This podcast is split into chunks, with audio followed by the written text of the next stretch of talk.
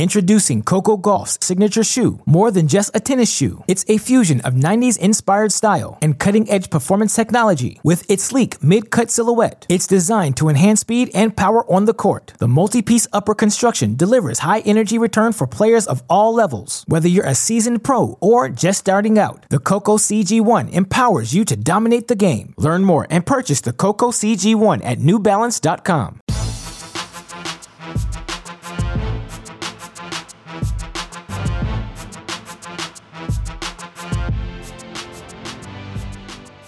Welcome to an emergency episode of the Mini Break Podcast. It is Tuesday, March 22nd. Alex Gruskin here. Breaking news, and we talk about it all the time. This mini break, your source for all the biggest storylines, results, and controversies from the tennis world. This counts as all three, folks. It's a storyline, it's a result, it's kind of a controversy as well. World number one, Ashleigh Barty, coming off of an Australian Open title this season, a Wimbledon title last season. She's been number one in the world for the past three seasons. Again, 25 years old. She announces her retirement from the game, hanging up the racket, hanging up the shoes at age 25 years old. And of course, you can go to her Instagram to see about a six and a half minute video that we were playing on loop here before we began this show live on our Cracked Racquets YouTube channel. Of course, we are so grateful for all of you tuning in this late again. This is breaking news, certainly. And Barty explained her reasons better than perhaps we could do so here. But look, it's a world number one. She's retiring. Feels like she was just beginning to scratch the surface uh, of her prime. And now we don't get to know what that prime looks like, at least for now. And joining me to help digest, if it's even possible at this stage, all of this information, offer some instant reactions, offer some thoughts, not only on Barty, but of course, big picture where that we now go on the WTA tour, as a man who joins me whenever we have breaking news, it feels like, from the tennis world. I would point out he joined me for all of the Djokovic action in Australia as well, joining me now. Again, you're our guy when we've got breaking news. It is my friend, tennis channel, tennis.com editorial producer, David Kane. David, that's why I called you co host when you joined us earlier this week. and knew something like this was down the pipeline. That's a complete lie, but to have you here, obviously, you are a former WTA employee as well. You were there for the earliest stages, I suppose, of Ashleigh Barty's ascendance post, I guess her first stepping away from the game earlier. Again, there are so many details to hit. As you all can tell, my brain is a cluster F. I'm not going to swear I would have, but we're live. Hello, David. How are you? How are you feeling?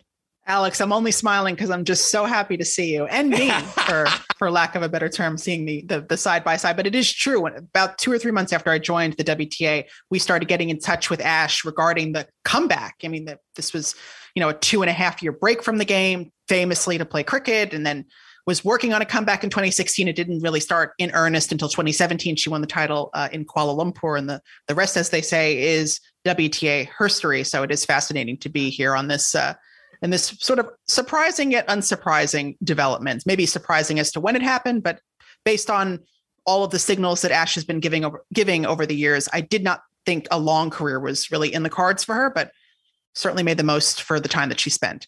Fair. Again, this is a monumental moment, and we look for Ash Barty, and a lot of you tuning in here on the emergency podcast certainly will already be aware of some of these facts, but perhaps some of uh, our listeners will hear this the next morning. We're asleep when all this happened, and they're just thinking, can you give me some more context on Barty? I know she won Australia. Well, what else has she done? For Ashleigh Barty, three time Grand Slam champion, and perhaps what's most notable, you look over the last 52 weeks, she's 45 and 6, David. 45 and 6 she's winning 88% of her matches. This is not someone who's, you know, had a blip or, you know, a, excuse me, not a blip, a dip in her level the way, say, Justine Henin did at the start of the season before she announced her retirement. This is someone who is on the ascendant. This is someone who has held serve you know, over 80% of the time. She's the only women's player in the game to do that. It's a new career high for her. She's breaking serve over 40% of the time. That's a new career high for her. And, you know, we talk about our superficial stats. She's top 15 in break percentage here in 2022 for the first time in her career amongst top 50 WTA players. I mean, let's even go back to the start of the 2019 season. Since January 7th, 2019, which was the first event she played of that year, David, she's 121 and 24.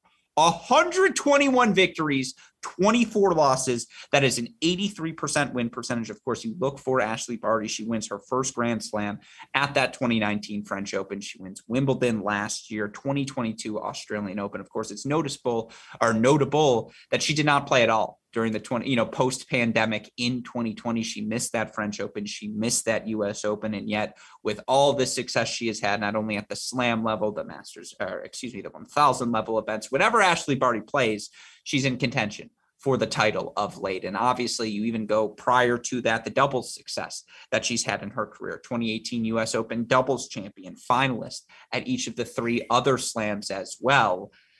I think when we look at Ashleigh Barty's career, and it's funny, we're picking up our conversation where we left off Monday, there's no doubt she's a Hall of Famer. Like, even on just this resume, I think you pretty clearly would put her in already because I think when you talk about this era of, you know, for me, the Hall of Fame is if we're talking about an era of tennis and we have to bring up your name, in my opinion, you belong in the Hall of Fame.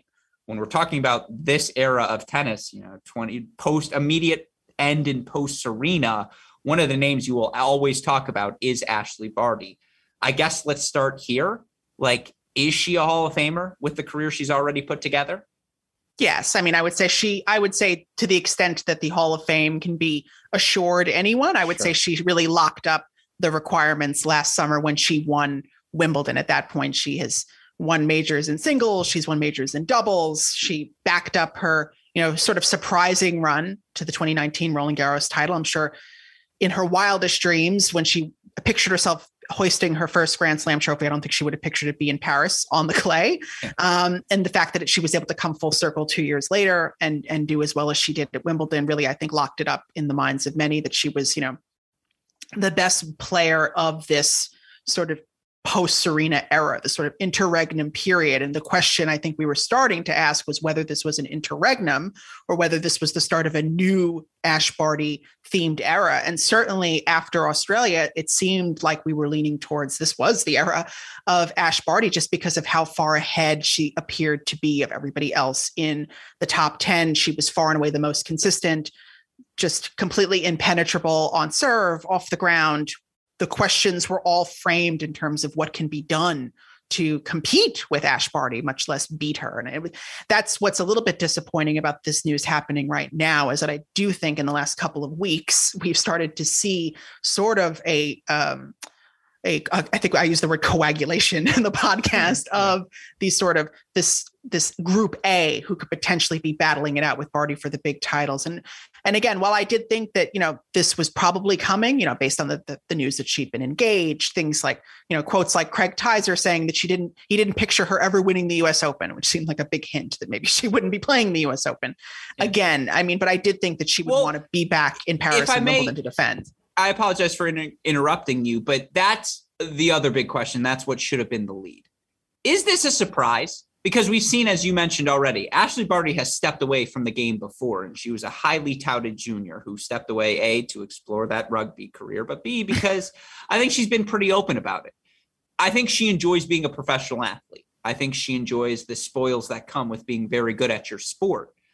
I don't know that she loves tennis. I don't know that she eat, lives, breathes, sleeps tennis. I think she is a professional and she gets her training in. I'm not to say that there's anything she does that she gives less of an effort than any other player. In fact, one of the hardest workers look at the physicality she brings, match in, match out.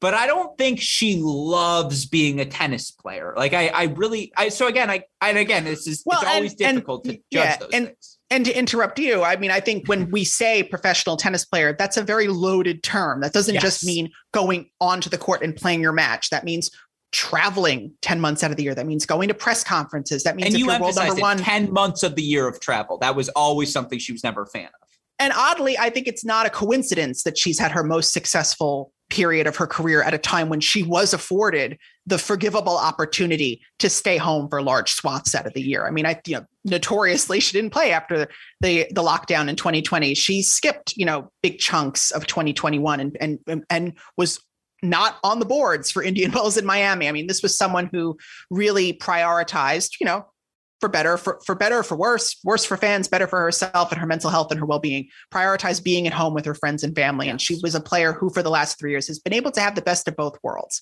Mm-hmm. And has really reaped the rewards of it, has in many ways achieved all of the top line items of a career. And, you know, even to think, you know, is a comeback on the cards? I would I would posit the question back to that person for what? You know, this is someone who's really achieved every all of her wildest dreams, has been number one, has won multiple slams, has an Olympic medal. I mean, this is somebody who is has no glaring holes in her resume, an assured Hall of Famer by by any metric. And so, yeah, in many ways, looking at her and looking at how she views the world, it's not a surprise that she chose to make 2022 her last season. What's surprising to me is that perhaps it had happened now. I did think that she'd want to come back and defend her Wimbledon title. It seemed like something that was, you know, particularly emotional for her, a big opportunity to be back on center court. She's now the second player in a row to not be back to defend her Wimbledon title after Simona Halep missed it last year as well. So maybe I guess Simona will get the uh, will get the nod on the schedule on uh, I think it's day two. They let the defending champion on center.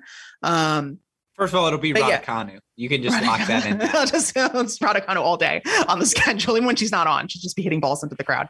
Um, but yeah, I think it's this is someone who has really you know personified work life balance over the years and i think she's finally at a point in her life where she wants to choose life over over all the work that comes into being a pro tennis player. She's someone who i think will find happiness at home. You know she's about to get married. I think there's a lot awaiting for her in this next chapter in the, in the short term and i think uh, i think that's probably why she, you know in the sort of the afterglow of winning australia she's made this decision to pull the ripcord on what yeah. has been you know a scintillating career yeah, and you know, again, I'll have super producer Daniel Westoff will play the full clip at the end of this show, and maybe we'll have that full Instagram clip as well on the podcast as well. It's like six and a half minutes from Ashleigh Barty again, her being interviewed and explaining her decision to do this. Now, you know, I will be honest with all of you watching live, all of you podcast listeners. This, uh, and you know, again, uh, as we look on the screen, I do apologize. There's an H missing in Ashley Barty's name. Obviously, super producer Daniel Westoff. I bring up the fact that we were mid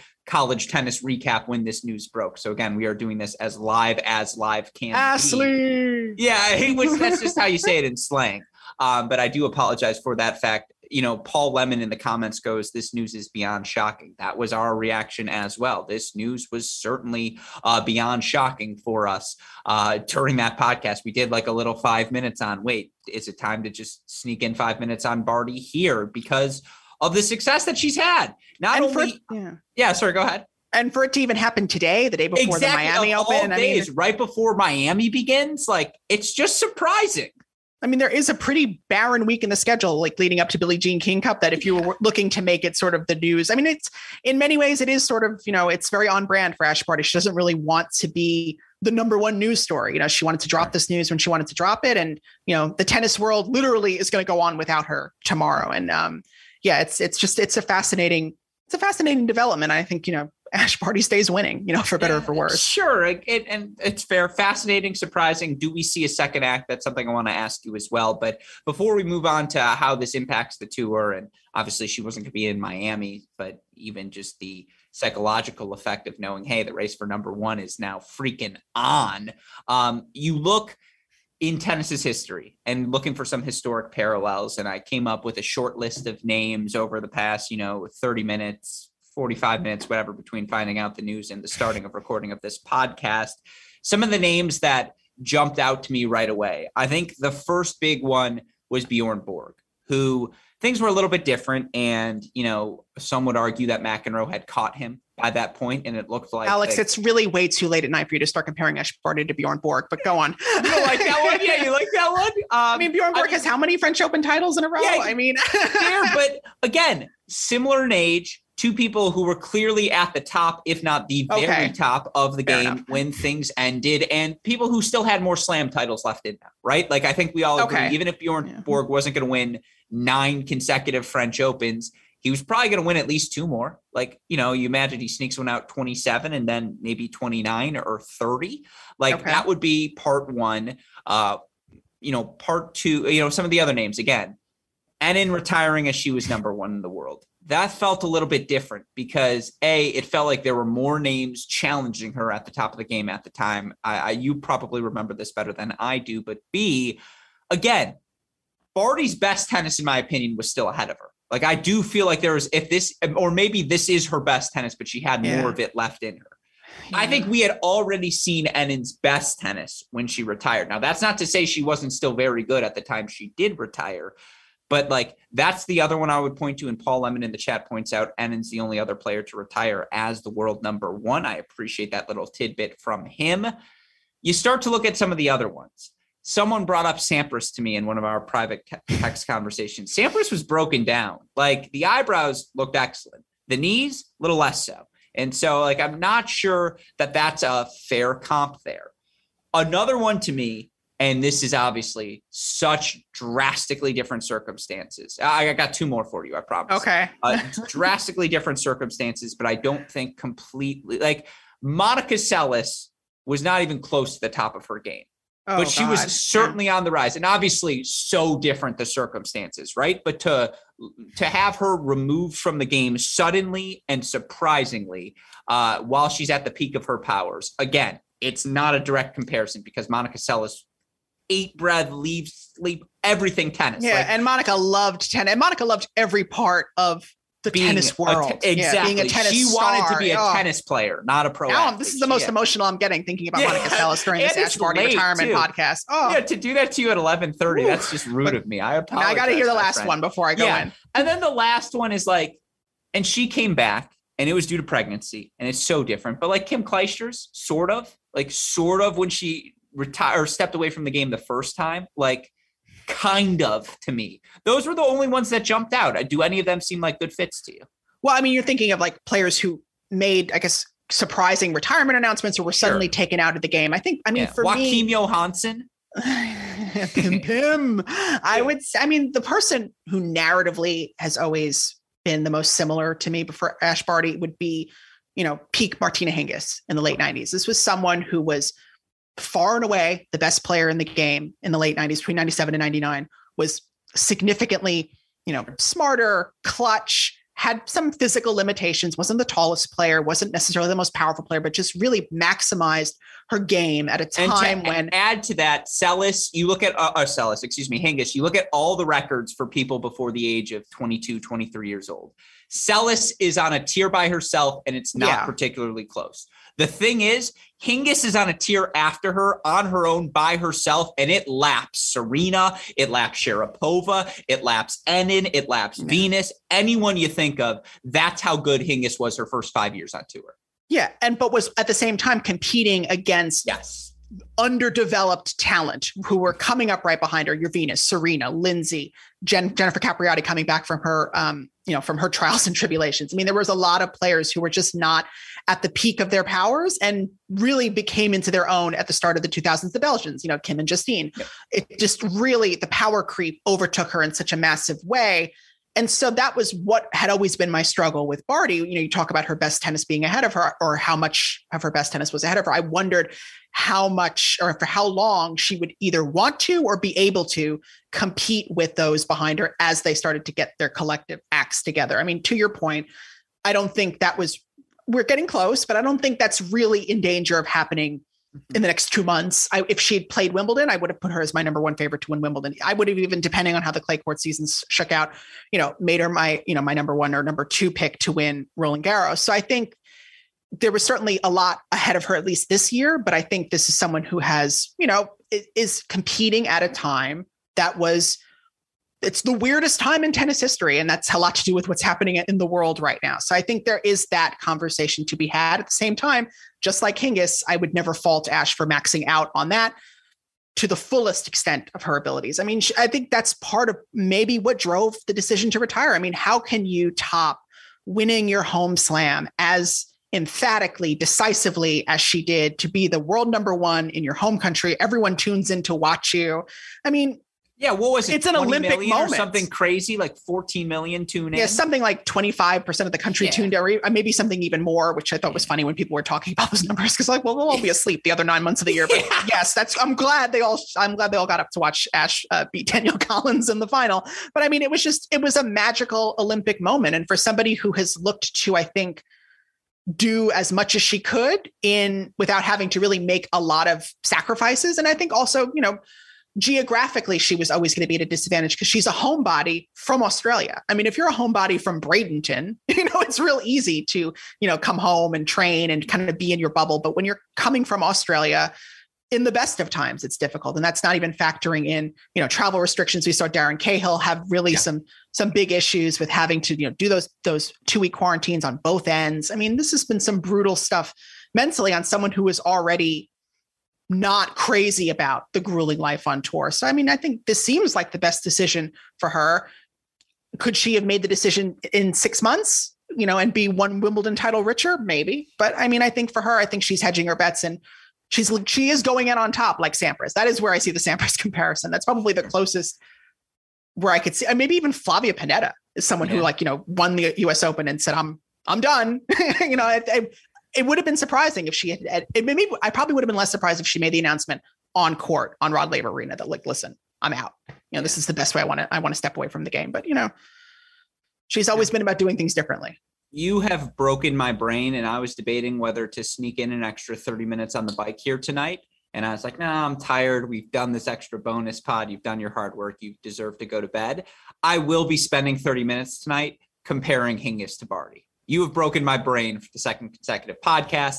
I am so jealous of that. Like, I'm so jealous of that take. I'm so angry with myself. I got a Hingis thinking. poster in my bedroom. Yeah. I'm just like, again, it's it's the good sort of competition between us in terms of that take. I am so jealous. I'm like, Alex, be better. That's a take you should have had at the tip of your tongue. Um, see, I like the Borg one because of the age and just like how good they are relative to the field right now. I just it's also just but what was left on the table. I apologize. It's like U.S. Open this year. So again, it's the two low hanging fruits that you just I just feel like, and this maybe tells you my passion for the game. If I was Ashleigh Barty, which you can't even, uh, you can't do those sorts of exercises because you say, well, if I'm Ashleigh Barty now, and you don't take the previous 25 years of baggage that come with being Ashleigh Barty in assessing this one decision, but you're like, I get to defend my Wimbledon title on center court, which, sorry, everyone else, it is the most prestigious title in tennis. Like, no ifs, ands, or buts about it. I can go for the career grand slam in New York where I will be the favorite. And like, you know, again, I lose to Shelby Rogers last year. I would like to make amends for that one. That's the one slam I've got left on the table. Then I've then on the career slam. Then I've done it all. Like maybe I can pop in in three years for an Olympics because it's not that far removed, and I can just be like, yeah, you know what, I'm going to give it one more go that's the other thing is like, do we see Barty in two to three years? I'm curious your thoughts on that. If she's at 28 years old, would be like, you know what? I think I do still have two to three years left in me because certainly from a physical standpoint, we would argue she does right now. But that's the thing. It's like, so again, with that eye on the return, it's just there are a few things left that I think could be motivating enough to bring anyone back on the court. And we certainly saw a rash of players making comebacks. And I think that has started to peter off. The Clijsters comeback is still happening.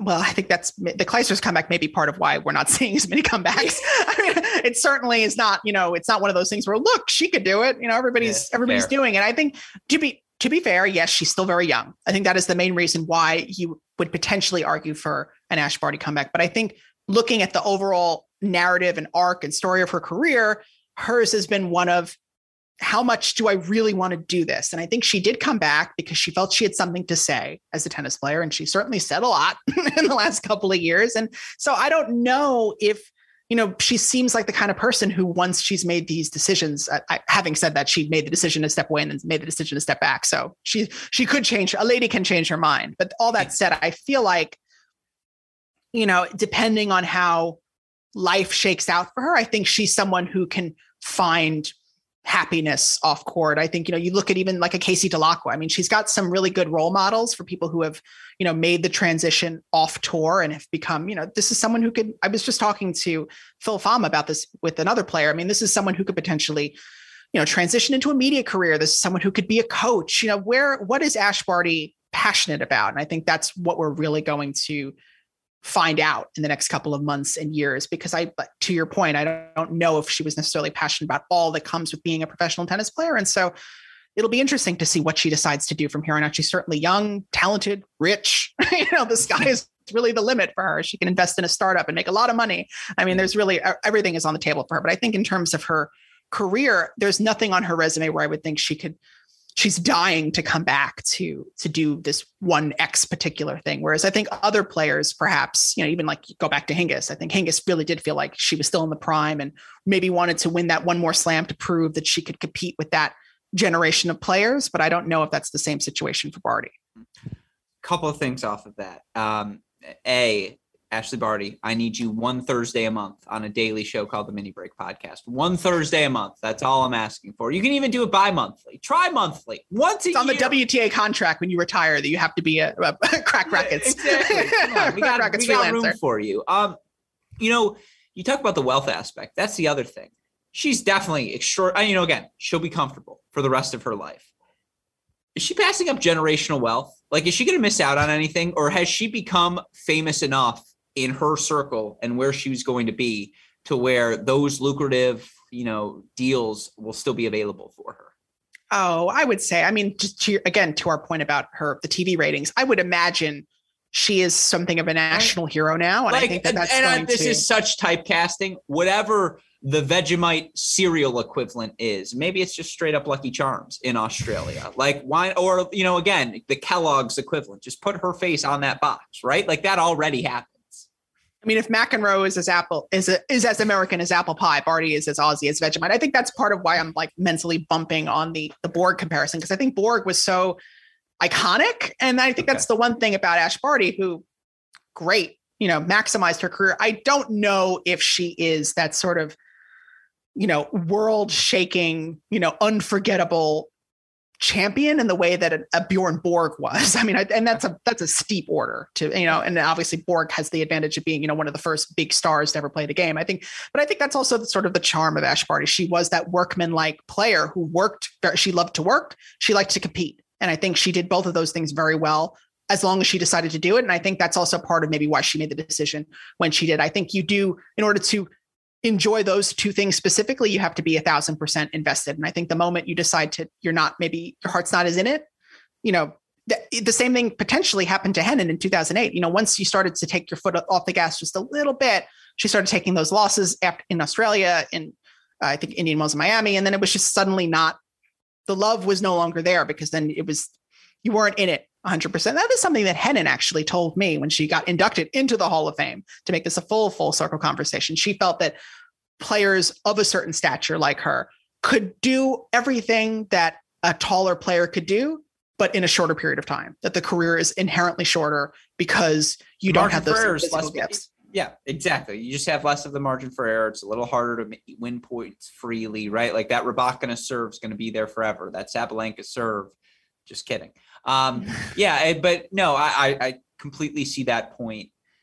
I'm hoping in you know, God willing, this pandemic slows down and slowly we return to normalcy and all these different things. Instead of calling it the COVID era, let's just call it the Barty era. Like this three-year run was the three-year Barty run. And I do think, and you know, again, during the heart of that 2020 summer when there was no tennis going on, I went back and looked at some of the best three year runs, some of the best five year runs in tennis hmm. history. That's why I'm so angry I missed on the Hingis comparison. Barty's not in the Seles tier. She's not in the Graf tier. She's not in the Serena tier, you know, that Navratilova tier, that elite of the elite. But if you stack her best three years, honestly, the problem is it's really a two year run. Like you have 2019, 2021, and then the start of 2022. It's not the biggest sample size, but if you stack in, and I mentioned it 121 and 24, right? Or whatever it is since the start of 2019, that two year run will hold up pretty well against just about anyone. Like it's not tier one all timer, you're at the top of the Hall of Fame pyramid, but like, you know what? Jeff Sackmann, you're doing the tennis 128. I am fascinated to see A, if Ashleigh Barty ends up in the top 128 players of all time, and B, how high he'll have her go because it was a really efficient prime for Ashleigh Barty.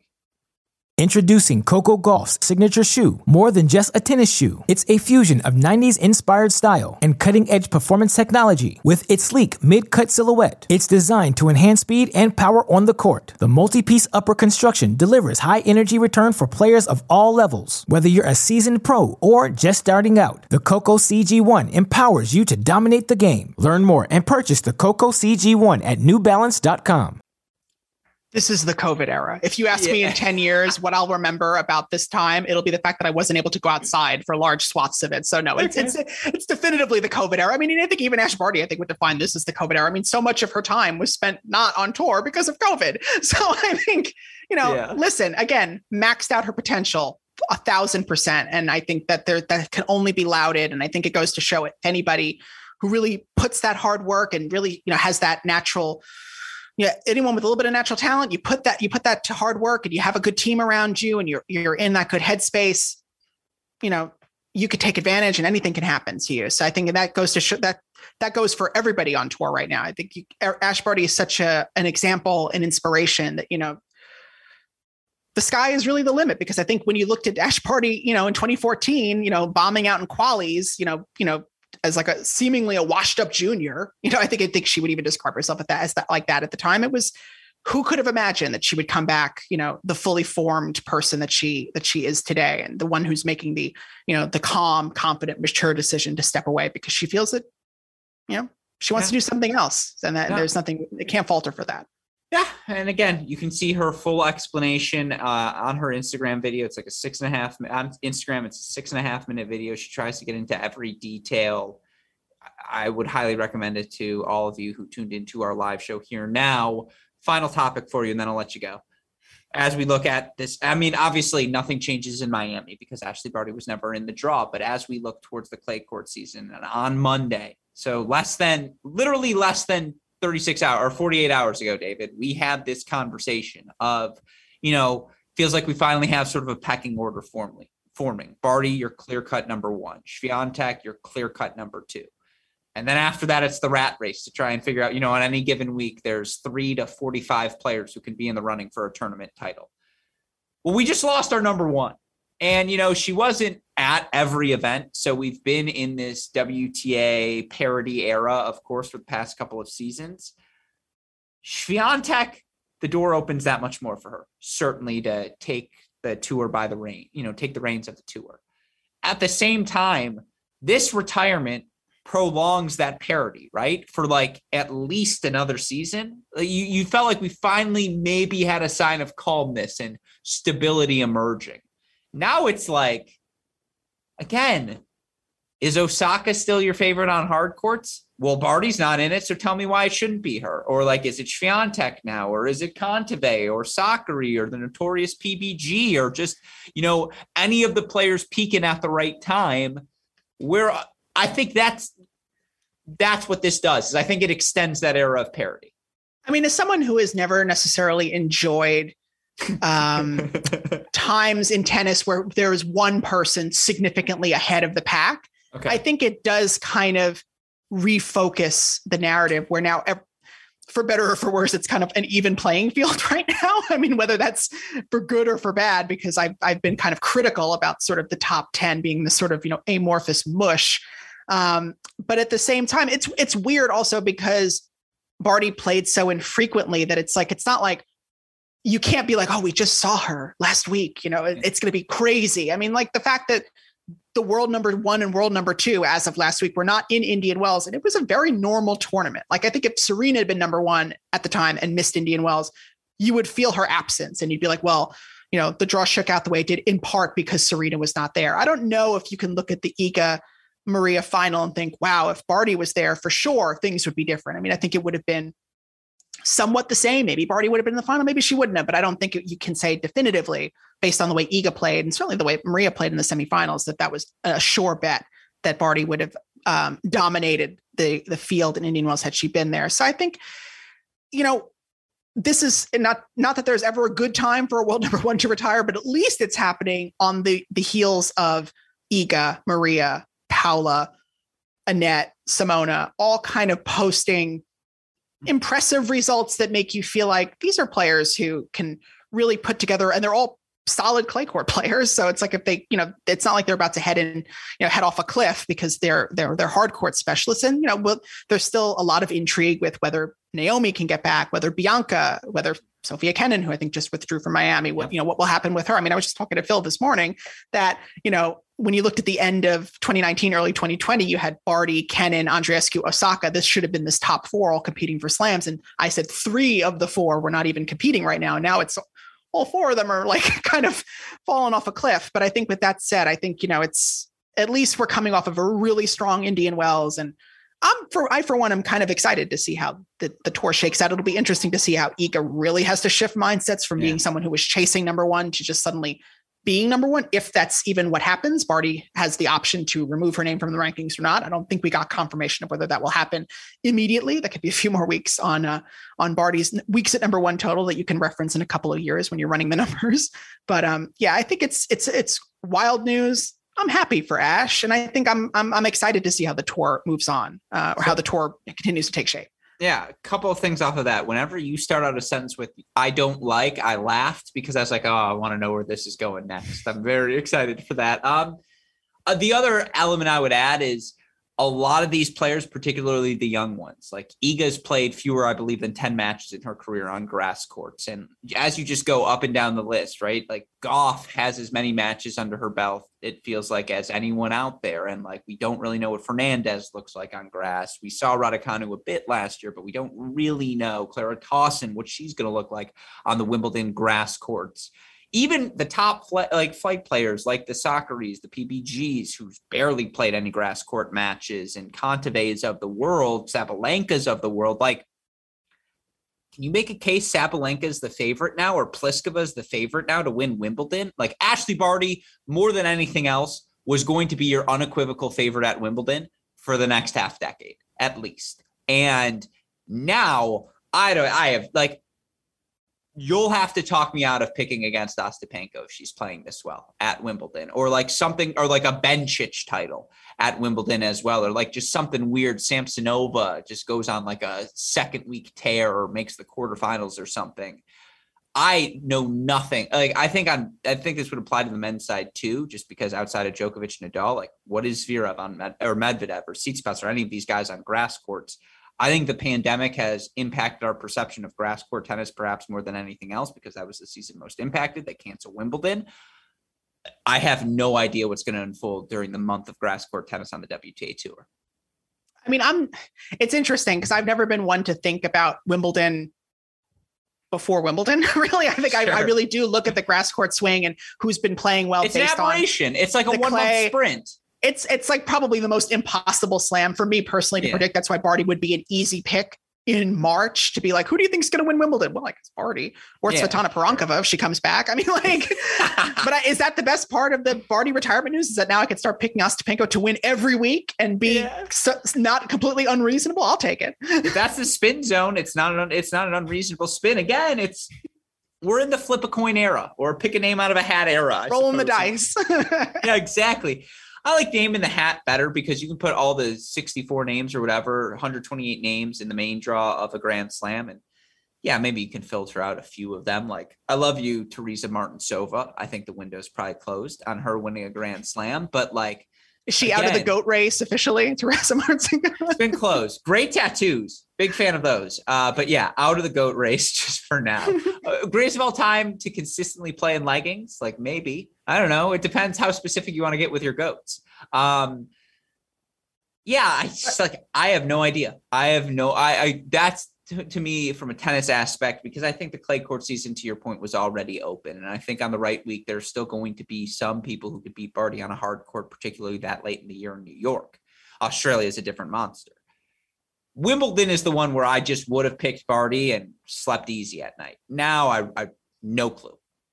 Yeah, I mean, I don't. Wimbledon with a bullet. I don't know necessarily if Australia would be the one I would. I, Australia and US Open felt like a bit of a toss up for me because of all sure. the sort of seemingly, you know, but the Barty mental Sturm She was one A heading into those events, right? And it's like maybe you've got one B, but in one C. Yeah, she, was she the was number 1A. one favorite to win yeah. this year's Australian Open for sure. And then, you know, the draw happened, you know, and then obviously helped her, you know, over the finish. I don't know if she'll get four straight Americans again to win another slam. Maybe that was in the decision making process as well. But certainly, yeah, Wimbledon yeah, number one. And then obviously, you know, as a former French Open champion, you can't rule her out of that. But that would have been that's the one thing I kind of feel a bit robbed of is it would have been interesting to see this sort of encroaching, if not completely, you know, evenly playing field uh, situation. Kind of, we were looking for that Barty Swiatek match. That's what we were previewing, you know, on Monday. I think we were looking to see whether that could happen in Madrid or Rome and how that would tee up um, the potential Roland Garros uh, face off. But I do like the fact that you were hyping names in a hat and did not take the opportunity to uh, to sell your merch. I feel like that was oh, sort of a missed opportunity for all these never, for our live studio audience right here. Well, first of all, I would never take off my hat in front of a live audience, not ever. uh, but uh, B, last question for you, and then I'm letting you go because we are going to finish before midnight and under an hour. By the way, this is a personal record for us. Shout out. Um, it, it's not going to happen. There are no reports of it happening. It's not going to happen immediately. Okay. But 2022 rolls around. Ashleigh Barty says, I would like to get back in the tennis world, not as a player, but as a coach. You mean 2023? 2020. Is it 2022? Right now it's 2022. So oh I'm guessing God. you mean next year is yeah, 2023. Yeah, it's 2023. Thank you. And she's like, I'd like to get back in the game as a coach, not oh as God. a player, as a coach. You get to pick one player for her to coach. Who do you want it to be? Who do I want her to? I mean, first of all, you'd have to imagine a scenario where she's like, I don't know if you ever watched Ned's Declassified yeah. Survival Guide, but she'd have to be like that Results robot teacher. Vary. Where like she's sort of just rolling around and like you kind of just see her face in the stands on a screen. Who would I want to coach her? I mean, sentimentally, I guess I would say Daria Saville right now. I feel like that would be a cool pairing. You know, they were always, I think they're sort of like similar uh, spirit, spiritual sisters. I think that would be interesting. Who would I want? I mean, I would love for her to teach Aryna Sabalenka how to serve. I mean, that would be pretty cool if she can, you know, if Mark Philippoussis brought her halfway there, I think maybe Ash Barty could take her over the finish line and, you know, kind of really just get that snap and give her a good kick on the second serve so she doesn't feel so out of ideas when the first serve doesn't go in. Uh, I mean, she's such a specific um, temperament that I don't know I can almost see her coaching an ATP player before I could see her coaching a WTA player. I won't do the accent, but I could imagine her being like, I don't know if I can deal with the sort of yeah. the theatrics of a W. I mean, I think she's she's getting out of the WTA tour for a reason. So I don't know if she wants to necessarily get back into the into the thick of things. If I could pick an ATP player, hmm, I don't know. I would yeah. love to see her work with Steph Tsitsipas for the lulls, but. I don't know if I can really genuinely pick anybody. That's a really good one for the backhand slice return, if nothing else. And that's actually a great choice. Yeah, it could be men's or women's player. I, I don't think I specified. I would very much like that. Damn. I don't know if he, I don't know if she could deal with his BS, but I think. Yeah. First of all, what if she goes? The hair's got to go. She's like, this just isn't going to work. I need a shaved head, crew shave. cut. I need you. Yeah, I need you locked in, Stefanos. More inspirational quotes. I feel like she would hate those. I think, I think Ned Bigby and Jennifer Mosely might have been the first couple I like was really I was like, you two need to get together. Ace. They're your OTP. yeah, I mean that's like that's because what it was 04-ish, 05, 06, oh. like 9 to 11. That's like onset of puberty. Yeah, like it's like let's get going. We were like, the target girl. age group for that show. Yeah, that's I'm, I'm like you're talking my language now. I was like Amanda show was a little bit before my time, but once it spun off to Drake and Josh, now we're you know all right, now we're talking. And I always tell college players now when I'm joking around with them, I so here's the difference between you and me. I watched Drake and Josh, you watched iCarly. Like that's the fundamental difference right now. That's it. It's only one generation gap. It's not too crazy. We don't have to bring Victorious into the mix yet. Um, if you're cool enough, you watch both Drake and Josh and iCarly. Look, maybe you listen to the iCarly theme song while you're doing the dishes sometimes. I don't know. Maybe not me, but somebody, somebody I podcast. would point out I had a little brother too, so I got like the peak end of it. And I, I mean, look, swipe or no swiping, oh man. But this is how you know we're hitting towards midnight here, and so yeah. I mean, Any you can't bring thoughts? up. Well, first of all, you can't bring up Dora the Explorer without me telling this live studio audience that I did get a call back to be Boots when I was eight years old. I auditioned for the role. I didn't get it, probably because I corrected the casting director when she got her lines wrong. No regrets but it almost happened. But anyway, any final thoughts from you? so Hingis, so I got to study this uh, Martina Hingis, Ashleigh Barty comparison. I need to find tape of that because I could see Dora. We got oh oh boots. Get out of here, boots. Or yeah, like like this backpack was like I feel like boots was like Dora. Uh, sh- again, if we weren't live, shut the f up, Dora. Um, it's like I'm sick of your nonsense. I'm done with this. Boots out. Um, yeah, it's like, why are we going to the tree? You know the tree. You just said on the map that the tree has the like, you know, the whatever. Anyways, we won't litigate.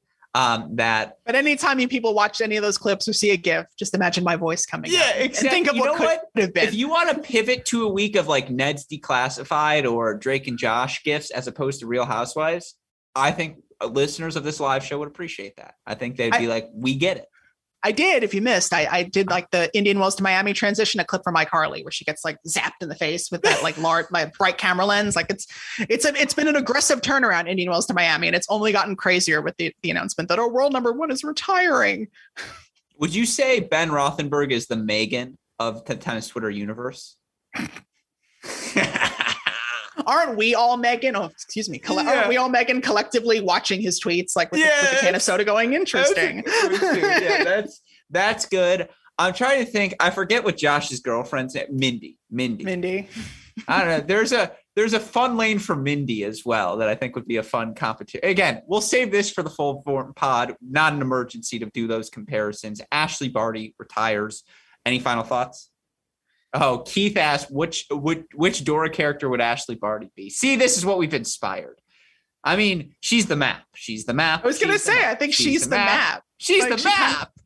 She had a plan, she executed it, she followed it, and now she's done. I think she found she gotta go. He's the one who needs to know. He's the map. He's the map. He's the map. Yeah. Um, that's a good one. I would agree with you. Who's Dora? I mean, what how many WTA players would lay claim to being Dora? Hmm. AKA main character energy. Andreescu Wow. like immediately is Dora. Like, come on. I was gonna say Kostyuk, incidentally. So Yeah. like we're, we're, we we really we touched down on that friend group almost immediately, whether it's Yeah. Andre, Andreescu, Potapova, Marta Kostyuk. They got their backpack on us. and they are ready to Get out of here. That's us landing the plane of this emergency podcast perfectly. Well, with all that said, David, are you gonna be writing about this for tennis.com? Who got the assignment? We got a flash news up on Yeah. on tennis.com. I'm sure Steve Tignor and or uh, Joel Drucker have some phenomenal takes that I look forward to reading over the next couple of days. So you can stay tuned for that. Yeah, awesome. Well, we look forward to that. What about you? What's your Miami coverage? I know we talked about this, but I always want to hear I what's think up. I'll be, I'm hoping to do some live blogs. I think if we can get an Osaka Kerber second round, I think I'll probably be live blogging that. I just want to get, I want to be in the present after, after, after doing so much reflection and looking back. I want to just kind of be in the moment for the next couple of weeks before we turn to clay. So I think I'll be, I'll be doing some of that if I can help it. Yeah. Well, again, we look forward to those live blogs. I'm sure I will have you back on the podcast in the next week as well as who knows? Maybe we get our next retirement. Uh, okay. Who's uh no, I was gonna say who's the next big star to retire, but yeah, Me. yeah, yeah, exactly. So Ashleigh Barty's younger than I am. Like that doesn't feel good. She time for me to born, what, pull, it's time for one of us to pull focus on this Yeah, that's what I'm and, and announce our retirement Is this an excuse? Do we get to do it? Westoff, put up the graphic. Tennis podcaster Alex Gruskin announces his retirement after 15,000 episodes. Um, no, it, we still got, we're not even in it. We're just scratching the surface. We're not hanging it. We're, we're Serena. There's 1.0, 2.0, 3.0, 4.0. We still got some time to go, David. We're So- Monfils. We're going to be Yeah. here for another 15 years, entertaining you every step of the way. I'm Roger Federer. I don't have a knee. It's gone. I'm just holding on for dear life at this point. Uh, no, with all that said, again, you can read all of his work, tennis.com. You can find him on tennis Twitter. If you're watching this, we appreciate all of you who tuned in live. And again, to those of you who may have missed por- portions of this, jumped in late, you'll be able to hear the full pod on our mini break podcast feed. Maybe tonight, although super producer Daniel Westoff has certainly earned some sleep. So if you'll cut him some slack, he'll probably end up doing that tomorrow morning. By the way, if you want to hear some final thoughts on Indian Wells, some thoughts on Miami from anyone on this stream, you can hear from both of us as David joined me on Monday to recap all things Indian Wells uh, on the women's side to talk about looking forward towards Miami. All those takes still hold up despite Ashleigh Barty retiring. So again, that podcast you can find on our website, crackedracquets.com or wherever you listen to your podcasts. Shout out to super producer Daniel Westoff, as always. Heck of a job to do. Uh, and again, had this set up ready to go. I was like, can we go live? And he goes, can I get 12 minutes? And I go, you can have 15 if you need. And he goes, no, give me 12. And I was like, all right, that's, that's more than enough. So a huge thank you to him. And yeah, again, a huge thank you to you, David. I saw that felt like a D or uh what's it called when you uh, it was a passive aggressive, but you're like trying to what's that called on Twitter when you're like trying to send a message? It was it was a Batman light in the sky. It was for it was for one of my it was for one of my one of my three caballeros to, to take me up on the offer. I'm glad you brought that up. My first couple I actually was all in on is Superman and Lois Lane. and it's like, duh, that was number one for me. Bruce and Selina were close. Bruce and Talia Al Ghul, the real one will know, daughter of Ra's Al Ghul. That's like for the cartoon slappies like myself. That was another little, you know, she calls him her beloved. Uh, that was always funny to me. Um, we're not going to do that here now, though. Uh, we will save all of that for the Batman podcast. So, with that said, for our fantastic co-host here tonight, David Kane, our super producer, Daniel Westoff, our friends at Tennis Point, whose support allows us to do things like these emergency podcasts, tennis-point.com. The promo code is CR15. And from all of us here at both Cracked Racquets and the Tennis Channel Podcast Network, I'm your host, Alex Gruskin. David, what do we tell our listeners? And that's the party. I'll allow it. And we will see you all tomorrow. Thank you as always, David. Thank you.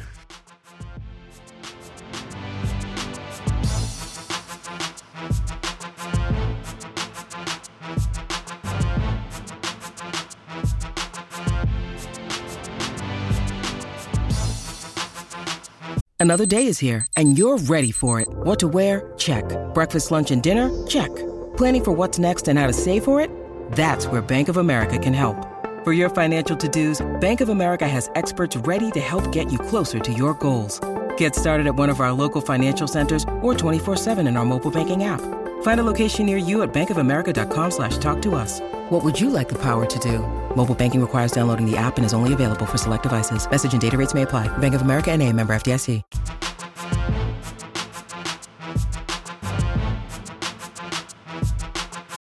When you need mealtime inspiration, it's worth shopping Kroger, where you'll find over 30,000 mouthwatering choices that excite your inner foodie. And no matter what tasty choice you make, you'll enjoy our everyday low prices, plus extra ways to save, like digital coupons worth over $600 each week. You can also save up to $1 off per gallon at the pump with fuel points. More savings and more inspiring flavors make shopping Kroger worth it every time. Kroger, fresh for everyone. Fuel restrictions apply.